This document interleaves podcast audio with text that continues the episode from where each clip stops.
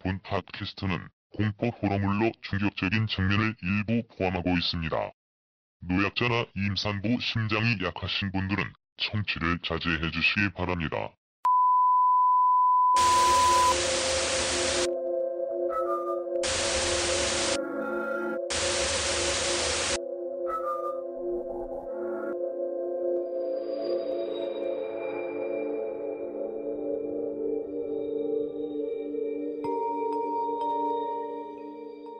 (2016) 여름 특집 옴니버스 호러 드라마 귀다. 제9화. 진짜 거짓말. 3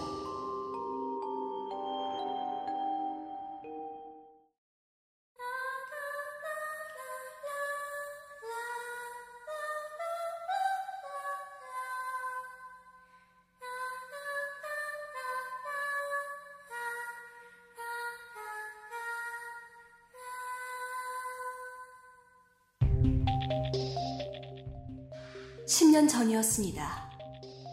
죽을 듯 공부했고 부모님이 자랑스러워할 만한 대학에 입학했죠. 화려한 캠퍼스 라이프를 누리고 싶기도 했고 부모님께 손 벌리지 않고도 일상적인 생활은 유지하고 싶었습니다.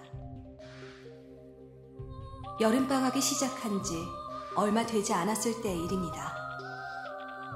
하필 과외가 잡히지 않아서 평일 주말 할 것 없이 합정의 한 호프집에서 오후 5시부터 새벽 3시까지 알바를 했습니다. 그리고 두 번째 월급날 리은, 이번 달에도 수고했어요. 그 내가 특별히 조금 더 넣었다. 열심히 해준 데에 대한 보너스라고 생각해. 아, 사장님도 참 계좌이체 해주셔도 되는데 아니 아니 아니 아니 아니야. 이래야 돈 번 느낌이 나지. 아, 이렇게 묵직하게 받아야 아껴 쓰는 법이야. 고생했고 조심히 들어가. 감사합니다. 내일 뵐게요. 아, 리은 리은 리은. 어. 그 잠깐만 이거 이거 가져가야지 이거. 택시비. 아, 아, 늘 이렇게 감사합니다. 아무도 없는 새벽 3시 호프집에서부터 인천에 있는 집까지는 30분 정도 소요됐고 추가 운임까지 붙었기에 사장님은 언제나 만 원의 택시비를 챙겨주시곤 했습니다. 아, 리은아. 월급도 받았겠다. 우리끼리 한잔 할 건데. 같이 가자. 응? 어, 아니야. 가자 가자. 아니야. 그냥 에이. 오늘은 좀 쉴래. 토요일이라서일까 그날따라 정말 사람이 많았고 피곤했습니다. 함께 놀자는 친구들의 유혹도 뿌리치고 가게를 나왔죠.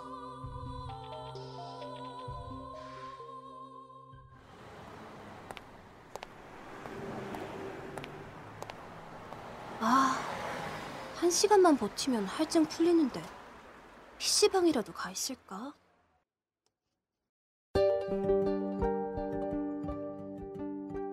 바로 그때 보통 토요일이라면 잘 보이지 않는 빈 차가 내 앞에 미끄러졌습니다.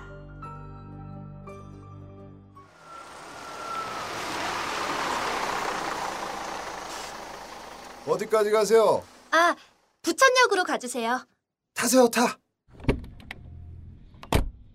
그 당시 한창 택시 강도로 뒤숭숭할 때였습니다.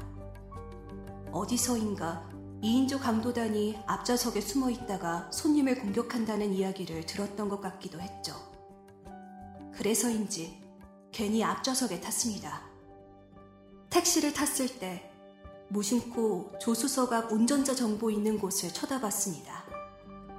운전자 정보와 아저씨 얼굴이 달랐습니다. 곁눈질로 쳐다보고 있던 나를 의식해서인지 아저씨가 먼저 내게 말을 걸었습니다. 아, 그거요? 아, 제가 이제 막 교대를 해서 그거 아직 안 바꿔둔 거예요. 그러고 보니 운전자 정보 뒤에 살짝 뭐 하나가 더 끼어 있었습니다.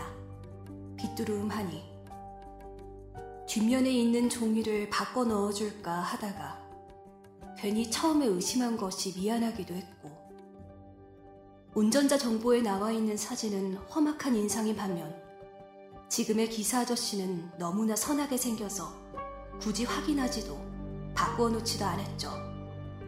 하지만 경계를 늦추지는 않았습니다. 가방을 꼭 쥔 채 눈을 동그랗게 뜨고 정면 주시를 하면서 돌아가지는 않는지 누구를 합성시키지는 않는지 하며 신경을 곤두세웠습니다.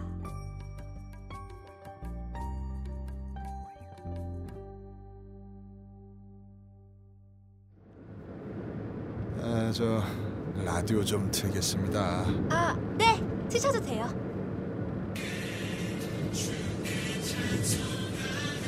크리스찬이구나 라는 안도감과 함께 긴장이 풀어지면서 서서히 잠이 오기 시작했습니다.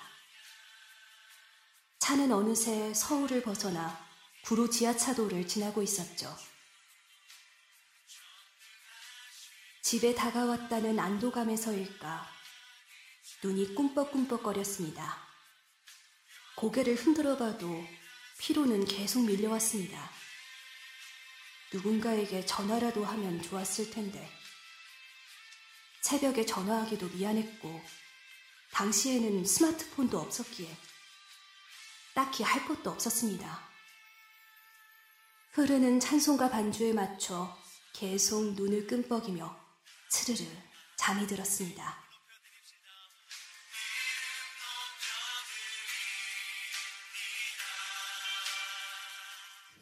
고개가 툭 떨어지면서 놀랐겠습니다. 고개를 들어 앞을 보니 익숙한 곳이 아니었습니다. 갑자기 덜컥 무서워졌습니다. 아저씨는 앞만 보며 묵묵히 핸들을 잡고 있었습니다.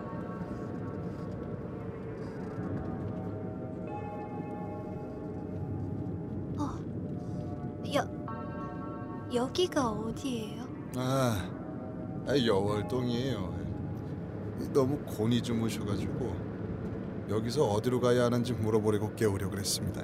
아, 여월동이구나. 여월동은 우리 집과 매우 가까웠고 방향을 생각하며 이야기해 주려던 찰나 생각났습니다. 난 부천역으로 가달라고 했는데 왜 이리로 왔지? 바로 그 순간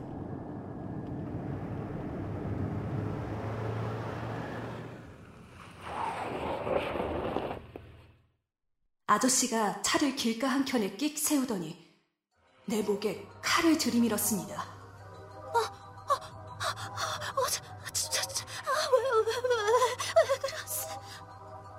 머리부터 발끝까지 온몸이 사시나무 떨듯 떨렸습니다. 살려달라는 말을 해야 하는데 그 말조차 나오지 않고 있었습니다.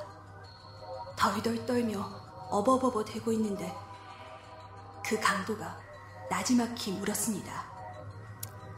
몇 살이야? 그가 먼저 말을 꺼내고 나서야 목소리가 터져 나왔습니다. 사, 사, 사, 살, 살려주세요.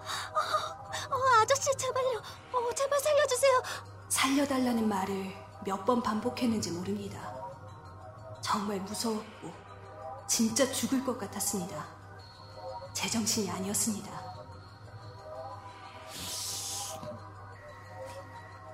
어느 회사 다녀? 아, 아 아니 아니 아니. 생각보다 어려. 아, 뭐야? 학생이야? 무조건 살아야 한다는 생각이었습니다. 정말 살아야 한다는 생각으로 두서없이 이야기를 늘어놓기 시작했습니다. 강도나 살인범을 만나면 주절주절 공격을 할 틈 없이 자기 이야기를 하라고 했던 TV 속 프로파일러의 말이 생각났습니다. 네, 네, 학생이에요. 대학생이요. 재수했는데 등록금 때문에 휴학돼서 지금 1학년이에요. 그, 그리고 아빠랑 엄마랑은 이혼해서 지금은 아빠랑 살고 있고요. 어, 어, 나이 차이 많이 나는 여동생이 있어요. 걔는 이제 초등학교 3학년이에요. 걔는 엄마랑 살고 있어요.